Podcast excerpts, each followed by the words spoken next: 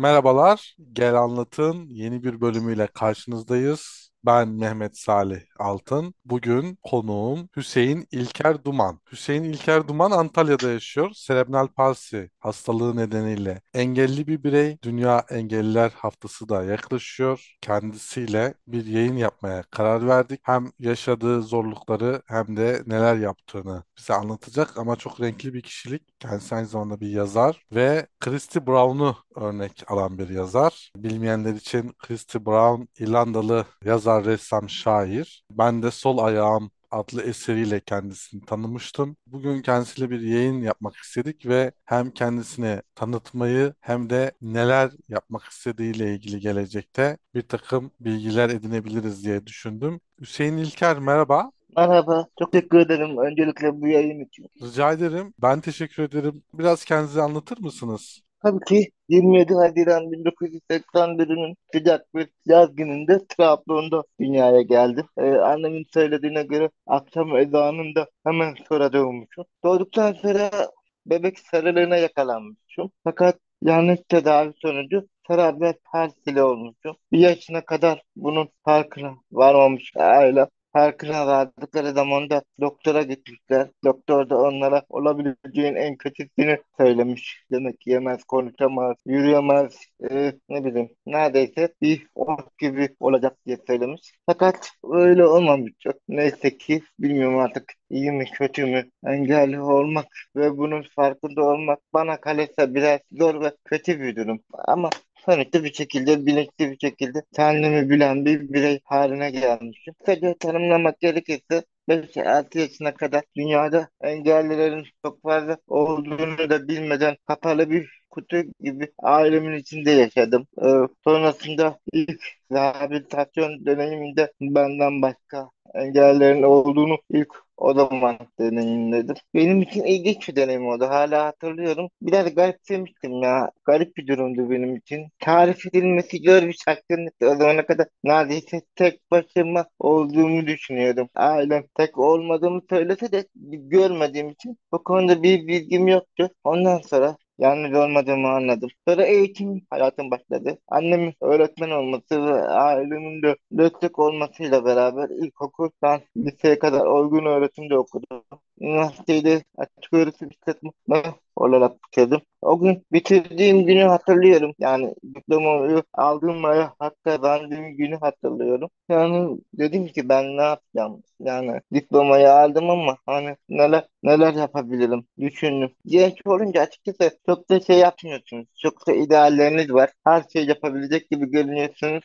Her şey yapabileceğinizi düşünüyorsunuz. Fakat zaman geçtikçe öyle olmadığını da anlıyorsunuz. Ben de ilk başlarda çok şey yapabilirim diye düşündüm. Fakat sonradan bedenimin izin vermediğini, izin vermeyeceğini zaten farkındaydım. Yapabileceğim en iyisi yazar olmak olduğuna karar verdim. Bu konuda da kendimi geliştirmeye çalıştım olabildiği kadar. Sağ olsun arkadaş çevrem olsun. İnternetten edindiğim arkadaşlarım olsun. Tabii ki Google'un da bu konuda çok yardımı oldu. Öğrenmemde bazı şeyleri. Senaryo yazmaya da başladım o ara. Ben bir tanıştığım bir arkadaşımla bir blog için kurs blog vardı. O blogda yazarken arkadaşla tanıştık. İlk o, o o sayede senaryo da yazdım. Uzun mesajdı. Sinemaya girmediğim için bu işleri kolay sanıyordum. Sinemaya girdikçe işlerin de zor olduğunu anladım. Yazmaya başladıkça Türkiye'de okul yazarlığı ne kadar düşük olduğunu, yazmanın ne kadar aslında değeri olmadığını düşünmeme sebep oldu ki gördüğüm kadarıyla zaten biraz öyle. Sinema kısmında da kendim bir şeyler yapmaya çalıştım arkadaşlarımla. Bir kısa film çektim arkadaşlarımla. Yönetmeni arkadaşımdı, başrol oyuncusu kardeşimdi. Senaryosunu ben yazdım. Fakat sinema biraz masraflı bir şey olduğu için devam edemedim. Ee, sonrasında yapımcılar, yönetmenler için içinde olmadan olmadığını anladım. Onlarla tanıştım. Sistemin o kadar kapalı olduğunu öğrendim ki yani dışarıdan birini kabul etmeleri çok zor. Kısaca tanımlamak gerekirse böyle benim hayatım şimdilik böyle. Peki, güzel bir giriş oldu. Ya upuzun bir süreci kısacık bir şekilde özetlediniz. Dünya Engelliler Günü 1992 yılından bu yana kutlanıyor 3 Aralık'ta. Yani burada engelli bireylerin başarı hikayeleri hedef olarak gösteriliyor. Yani bu hedefle konular e, belirleniyor ve aslında başarı için engellerin aslında engel olamayacağı üzerine bir dikkatin yöneltilmesi amacıyla Birleşmiş Milletler bu 3 Aralık'ı Engelliler Günü olarak kutluyor. Şimdi 3 Aralık yaklaşıyor. Siz de anlattınız Türkiye'de yazar olmanın bir kıymetinin pek olmadığı, çünkü okumanın çok da yüksek oranlarda olmadığını maalesef belirttiniz. Peki başarı olarak bir senaryoyu bitirmek e, sizin için yeterli oluyor? Mesela senaryoyu bitirmişsiniz. Yani sonuçta kalkıp onu siz kendiniz çekecek haliniz yok. Bir takım kısa öyküleriniz var, dergilerde yayınlanıyor. Yani bence buradan baktığımda ben bir başarı görüyorum. Bir şeyi başlatıp sona erdirmişsiniz. Ya onun artık başka ellerce bir takım şekillere sokulması gerekiyor. Yani bu noktada ben bir başarı görüyorum açıkçası. Siz nasıl değerlendiriyorsunuz bunu? Teşekkür ederim. O açıdan bakarsan evet başarılıyım ama şöyle düşünebilirsiniz. Ama mesela bir kitap basılmadığı zaman bir anlamı yoktur. O sa- sadece yazılıp kalmıştır. Hiçbir şey yoktur. Gerçi yazar öldükten sonra da ya da bir ressam resmi yaptıktan sonra yap, yapısı öldükten sonra da onun için artık bir değeri yoktur da hani bu senaryo için de geçerli. Bir kitap basılmadığı sürece bir anlamı yoktur. Aynı şekilde senaryoda çekilip bir derecelendirilmedikten sonra sonra benim benim gözümde açıkçası bir çok bir anlam ifade etmiyor. Çünkü evet yazmak zor bir şey. Onu hayal etmek başlı başına zor bir şey. Dediğim gibi ilk başta ben çok senaryo yazdım fakat yazdığım senaryolar çok iyi değildi. Hatta çok kötüydü. Bir ilk yazdığım uzun metrajlı film hariç. Onu da arkadaşımla yazdım. Cansu Tabanca bir arkadaşımla yazdım. Onun dışındaki senaryolarımın hiçbirisi açıkçası çok iyi değildi. Zamanla geliştirdim. E, Eleştiriler aldım. Kaçırdığım yarışmalar oldu. Yani o projeyi onun için hazırlayıp çekemediğim çok senaryom oldu. Ama bunlar benim gelişmemi sağladı. E, maalesef bilmiyorum. Ben galiba biraz kapitalist düzende bir toplumda yaşadığımız için başarının da e, bir şekilde onun ödüllendirilmesi olarak düşündüğüm için galiba henüz de bir dereceye girip bir ödül alma, almadığım için ya da şöyle diyeyim e, bir jüri tarafından değerlendirilip takdir görmediğim için, için yani başarı olarak görmek benim için biraz zor oluyor açıkçası. Şimdi ben felsefe okudum. Felsefede bizim hocalarımız hep klasik soruyu sorardı hani felsefeyi ne olarak tanımlıyorsun diye. İşte çeşitli tanımlardan bahsederdik fakat en güzeli felsefe sürekli bir yolculuk, yol yürüme durumu. Yani hiçbir zaman sona ermeyen, hiçbir zaman bitmeyen. O yolculukta sürekli gelişmek ve değişmekten bahsedilerek ilerlenen bir yol olarak değerlendiriliyordu. Dolayısıyla evet günümüzde bir şeyin ölçütü olarak bir takdir edilme durumu e, sürekli bizim karşımıza getirilip sunuluyor. Fakat bu yolculuğun kendisi aslında kişiyi şekillendiriyor, onun karakterini belirliyor ve onun bu hayatta bir yerden bir yere ulaşımını ifade ediyor. Bunun sonu yok, bu yolculuk bitmiyor. Yazmak da böyledir. Dolayısıyla bir yaratıcı eylem söz konusu. Ben aslında takdir edilmenin bu anlamda ikinci planda olduğunu düşünüyorum ve önemli olan kendi iç huzuru olarak insanın hissettikleri ve yaşadıkları yani bir şeyi, bir ürünü çıkardıktan sonra bu sizi tatmin ve mutlu ediyorsa ve bir yaratım sürecinden sonra bir rahatlatıyorsa bir doğum sancısı gibi bunun sona ermesi yeni bir başlangıca işaret ediyorsa bence orada bir başarı söz konusu. Takdir bunun en sonunda duyulduktan sonraki kişilerde veya topluluklarca kişiye karşı verilen olumlu tepkilerin toplamı yani. Başka bir şey ifade etmiyor. Siz mutlu olmadıktan ve tatmin olmadıktan sonra karşı taraf sizin ne kadar iyi bir şey yaptığınızı söylese bile zannetmiyorum sizi çok o kadar mutlu etsin. Önemli olan ilk önce sizin kendinizin tatmin olması. Ben bu böyle yaklaşıyorum buna. Yani siz ürettiğinizde mutlu oluyor musunuz? Yani onu merak ediyorum. Tabii ki ürettiğimde çok mutlu oluyorum. Sonuçta e, kısa bir hikayeyi yazmak, kısa bir film, film olsun, o filmi ortaya çıkarmak kolay bir şey değil. Gerçekten kolay bir şey değil. Çünkü hani bu günümüz insanları şey diyor düşünüyorlar bu konuyu. E, artık yapay zekadaki yapay zeka bile bunu yapabiliyor. Bu kadar basit bir şey olduğunu düşünüyorlar. O yüzden de biraz yapılan işler biraz değersizleşiyor gibi geliyor bana. Ama ben de ürettiğim zaman çok mutlu oluyorum. En son yazdığım hikayelerim mesela benim için gerçekten bir gurur kaynağı. Çünkü o, o onu yakalayana kadar bayağı bir çaba sarf ettim ben. Kaf hücre, beyin hücrelerimi öldürdüm belki de bilmiyorum. Zaman harcadım. O taslağı oluşturdum. Günlerce onun üzerine düşündüm. Ve e, en, en önemlisi de bedensel engelli birisi olarak özellikle de serebral palsili olarak o kelimeleri bir araya getirip yazmak ger- gerçekten çok zor. Çünkü serebral palsiyi anlatmak gerekirse diğer engel türlerinden biraz farklıyız. Biraz anlatın. Nasıl bir şey? Şimdi serebral palsi olmak en azından benim yaşadığım serebral palsi durumunda şöyle e, vücudunuzun her yerini hissediyorsunuz. Her yerinizi varlığını biliyorsunuz. Kaslarınız çalışıyor ama siz bunları hiçbir şekilde istediğiniz gibi idare edemiyorsunuz. Yani şey gibi sanki bedeninizin ya da beyninizdeki deli varmış da bütün tuşlara aynı anda basıyormuş ya da siz bir yere odaklandığınız zaman oraya gitmenizi engelleyecek gizli ipler varmış gibi. Bu yemek yerken de oluyor, konuşurken de oluyor, her alanda. Yani en iyi arkadaşınızla iletişim kurarken bile kasılıyorsunuz, istemeden yapıyorsunuz. Mesela omurilik şahitleri omurilikten kesildiği yerden aşağısını hissetmiyorlar. Ama biz hissediyoruz. Yani ya da kas hastaları gibi kas kaybedip kaybetmiyoruz. Ama kaslarımızı da istediğimiz gibi kullanamıyoruz. Ve en kötüsü de bence en kötüsü belki başkaları için farklıdır.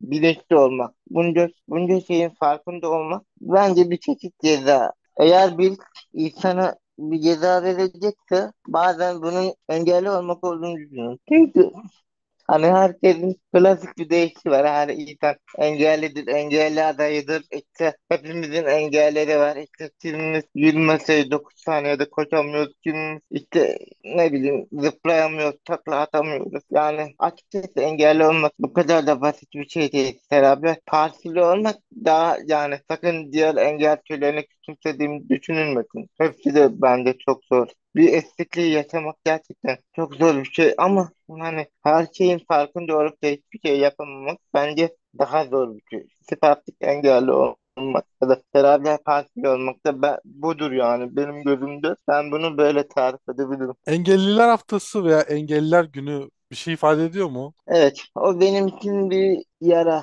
Yani bir gösteriş olduğunu düşünüyorum. Ben bunun Mehmet Bey nasıl ifade edeyim size? Ben açıkçası bu bu günleri e, şey suç suç bastırma anları olduğunu düşünüyorum. Mesela bugün bugün 25 Kasım kadın kadınlara şiddetin engellenmesiyle ilgili bir, bir gün. Mesela bunda başka günler de var. Kız çocukları günü, işte hayvanlar günü, engeller günü. Genelde anneler günü, sevgililer günü hariç. Diğer günler sanki şey gibi bir suçu bastırmak için yapılmış gibi. Yani biz zamanında bir suç işledik. Bakın hani bu suçtan özür dilemek için bugünü koyuyoruz. İşte bugün de de bunu affettirmeye çalışıyoruz. Mesela size çok basit bir örnek vereyim. Dünya Kadınlar Günü var 8 Mart. Ben haber editörlüğü de yaptığım için çok dikkat ettim buna. Bu 7 Mart'ta kadınlarla ilgili haberler yapılmaya başlıyor. İşte kadın girişimciler şu kadar işte, işte istihdam edildi. İşte kadın girişimci işte Avrupa futbolda altın topuklu ayakkabı aldı. Örnek veriyorum bunlara. diye haberler başlıyor. 8 Mart'ta haberler zirveye çıkıyor. Ertesi güne geliyoruz. Hiçbir şey yok. Gündemde hiçbir şey yok. 10 Mart geliyor, Nisan geliyor, Mayıs geliyor. Kadınlarla ilgili okuduğumuz tek, genelde tek haber var. Ee, şeyler, cinayet haberleri. Aynı şekilde engeller için de böyle. Çok var. Ee, 3, 3 Aralık geldiği zaman işte belediye başkanları tekerlekli sandalyelere oturup kaldırımlarda gidiyorlar. Ya da gözlerini bağlayıp siyasetçiler bir şeyler yapıyorlar. Ya da birkaç engelli çıkıp da konuşuyor bir şeyler yapıyor. Fakat hafta geçtikten sonra ya da o gün geçtikten sonra hiçbir şey olmuyor. Değişen bir şey yok. Arada belki arada sırada haber oluyoruz. Mesela benim Cristiano Nasrettin Burak'ın örnek aldığım haberi gibi. Onun dışında hiç şey yok. Yani toplum toplum değil. Dünyada da, da biraz böyle gibi. Her şeyi biraz da göstermek, göstermek için yapıyor. Yani sadece o gün varsın, o günden sonra yok. Yani anneler günde mesela. Anneler sadece bir gün yok. Her gün var. İşte o gün o kapitalizmin günü onu bir kenara koyalım. Ama onun dışındaki günlerde hani benim için öyle olduğunu düşünüyorum. O yüzden engeller gününe çok üzülüyorum. Engeller gününde siyasetçiler konuşuyorlar. Toplumda bir sürü haberler çıkıyor işte engellerle ilgili farkındalık onlar bunlar. Fakat artısı gibi hiçbir şey yok. Sanki engeller sadece o gün o gün var olup o gün yok oluyorlarmış gibi ya da kadına şiddete karşı hareket günü sadece o gün varmış o günden sonra yokmuş gibi. Öyle oluyor. Bu da benim çok sinirlendiği açıkçası kızdırıyor. Peki nasıl bir şey isterdin? Nasıl bir şey isterdim? Bunu ben kendime çok sordum. Hani siz felsefe okuyor, okumuşsunuz ya. Ben de felsefeyi kendimce çok yaptım. Ee, Bir soru sorup o sorunun cevabını aradım. Yani bu işler sadece bir gün eserdeki işler değil. Bugün kadına şiddet vardı. Hani kadına şiddeti öyle bir haftada ya da bir ayda ya da bir yılda engelleyemezsiniz ki hayvan, hayvanlara olan şiddeti de öyle. Mesela bugün Konya'da olanlar çok kötü şeyler. Evet. Bunlar mesela öyle bir günde geçilecek şeyler değil ki toplumun sürekli bunun üzerinde durması lazım. Ne bileyim sinema çok güzel bir propaganda aracı. Özellikle de bunu İkinci Dünya Savaşı'nda gördük. Almanlar ve Amerikalılar bunu çok iyi kullandılar. Birisi savaşı kaybetti, diğeri savaşı kazandı ama bu sinemayı propaganda aracı olarak çok kullandılar. Fakat günümüzde bakıyorum Propaganda amacı gene var ama başka şeyler için kullanılıyor. Toplumun yararına, toplumun ileri geçireceğine değil de daha çok siyasi çıkarlar nereye evrilirse oraya doğru götürüyor. Yani mesela sinemada da engellerin olduğunu gösterilmesi gerekiyor bence. İş hayatında da öyle. Ben çok yere başvuruyorum, hiçbirinden dönüş almıyorum. Hani İlk başta şey düşünüyorum. Benim gibi benim gibi derken yazar olarak çok fazla insan başvuruyor da o yüzden diye düşünüyordum. Fakat sonradan dikkat sonradan düşününce sonuçta bu insanlar bir yerlere başvursa başvursa azalmaları gerekiyor. Azaldığına göre sıranın da bir, bir şekilde bana gelmesi gerekiyor. Ama bu bana gelmediğine göre ve ben orada özellikle engelli olduğumu belirttiğime göre bu mantıktan yola çıkarak engelli olduğum için bana şans vermediklerini düşünüyorum. Yani bu, bu bilincimi bir türlü aşamıyorum. Ayrıca toplumda da engellere karşı bir şey var. Bir hoşgörü gibi görünse de mesela geçen gün konuştuğum bir hanım arkadaşım dedi ki işte engel sana öyle bakmalarının sebebi de kendilerinde olabilecek olanı görüp korkmaları olabilir dedi. İyi de hani korkmalarından dolayı bana öyle bakıp benden çekiniyorlarsa bu bence doğru bir şey değil. Evet herkes bir engelli adayı ve günümüzde maalesef bazı hastalıklar sonucu insanlar engelli olabiliyorlar. Kanser olabiliyorlar, dem demans olabiliyorlar, Alzheimer olabiliyorlar. Mesela yaşlanıyorlar. Bunlarda da engel olabiliyorlar ama hani bunun yüzünden beni görüp de bana korku dolu gözlerle bakıp bana çekinerek, çekinerek bakıp yaklaşmaları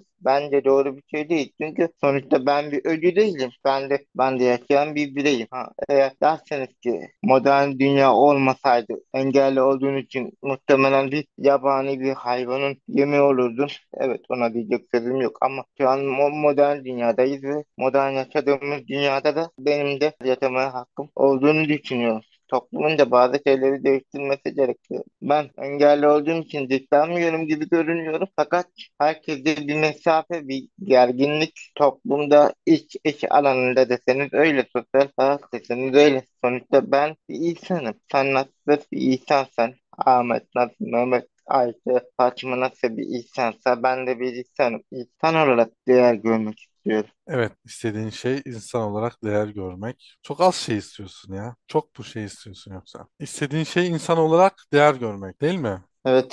Ee, çok az şey istemiyor musunuz? Daha fazla şey isteyin bence.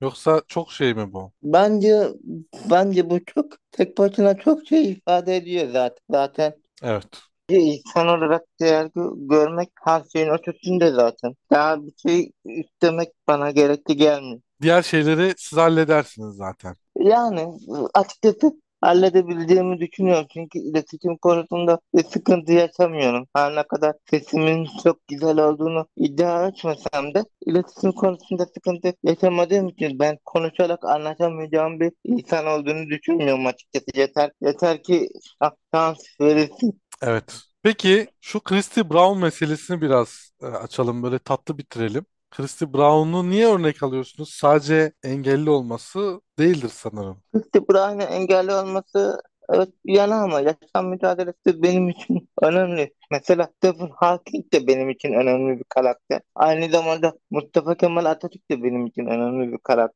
karakter. Aynı zamanda Dostoyevski de ve Kemal Süreyya da benim için önemli karakter. Çünkü hepsinin, hepsinin bir hayata karşı bir mücadelesi, bir savaş, hepsinin bir var olma, kendini gösterme, ben de bu, buradayım deme çabaları var ve Atatürk'ün, Atatürk tabii ki bunu bir adım ileri götürüp sadece kendini değil, aynı zamanda bir ulusu da kurtarmış bir insan. Ee, o yüzden onu, o apayrı apayrı ama onun dışında Christy Brown'la özellikle onu bakarsan tabii ki hayat mücadelesi, yap, yaşama sevinci, yaşama arzusu benim için en büyük örnek alınması gereken şeylerden biri diye düşünüyorum. Evet. Çok teşekkür ederim Hüseyin İlker Duman. E, Rica çok memnun oldum e, sizi tanıdığım için. Ben de Benim çok memnun oldum. soracaklarım bitti. Ayrıca belirtmek istediğiniz bir şey varsa dinliyorum. Nereden başlayayım bilmiyorum ama yani engelli olmakla ilgili bir felsefe yapılsa ne olurdu diye düşünüyorum açıkçası. Engelli olmak basit bir kelime olarak değerlendirilebilir mi? Hani engellemekten geliyor gibi. Fakat bence bunu yaşama uyarladığımız zaman engelli olmak bir duvarı açamamak ya da bir araba kadar hızlı koşamamak ya da bir kuş gibi uçamamak gibi bir şey değil. Yani ins- insanların bunu söyleşinin başında da dile getirdim ama bunun üzerine vurgulamak istiyorum. Engelli olmak daha zor, daha karmaşık bir şey. Yani o yüzden insanlar en azından anlamaya çalışırken biraz daha fazla bunları bilsinler. Çünkü bazen yanlış tanımlamalar yapıyorlar. İşte ben de engelliyim çünkü işte duvardan zıplayamıyorum gibi şeyler söylüyorlar ama bunlar komik belki için mizahına kaçmak için öyle söylüyorlar ama maalesef gerçek hayat o kadar da mizahi değil. Daha, daha çok kara mizah barındırıyor. Evet, engelli olmak toplumla aynı tempoda yürüyememek gibi bir şey getiriyor benim aklıma. Çünkü Evet. toplum durmuyor ve geride kalanı beklemiyor maalesef. Evet. Yoksa Geri daha kalanı hızlı ko evet, daha daha hızlı koşamamak, daha iyisini yapamamak değil de ortalama bir bireyin temposunda yürüyememek. Bana biraz buna Evet ama benziyor. bunda da birazcık şey, şey var. E, toplumun kabahati var canım. Hani Var, var, var evet. Kesinlikle var. Yani oluşturduğu düzen geride kimseyi bırakmamalı. Eğer bırakıyorsa hatalı bir dizayn söz konusu. Yani çünkü ben toplumun bana dayattığı her şeyi, daha doğrusu dayattığı demeyeyim de bana yapmam gereken dediği çoğu şey yaptım. Okullarımı okudum, kendimi geliştirdim. Birey olarak kendimin nerede olduğunu biliyorum. Birey olarak farkındayım. İnsanlığa ve topluma yararlı olabileceğimi biliyorum. Bunun bilin, bilincindeyim. O yüzden de ben bir birey olarak çoktan bana bana verileni yaptığıma inanıyorum.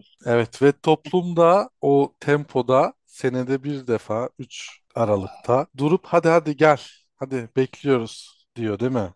Hadi gel yetiş bize. Hadi, Evet. aynen. Peki çok teşekkür ederim. Hüseyin İlker Duman bizimle beraberdi. Çok teşekkürler Ben Hüseyin çok Bey. teşekkür ederim. Gel Anlatım bu bölümde Hüseyin İlker Duman'ı konuk ettik. Bir sonraki yayında görüşmek dileğiyle herkese iyi günler diliyorum.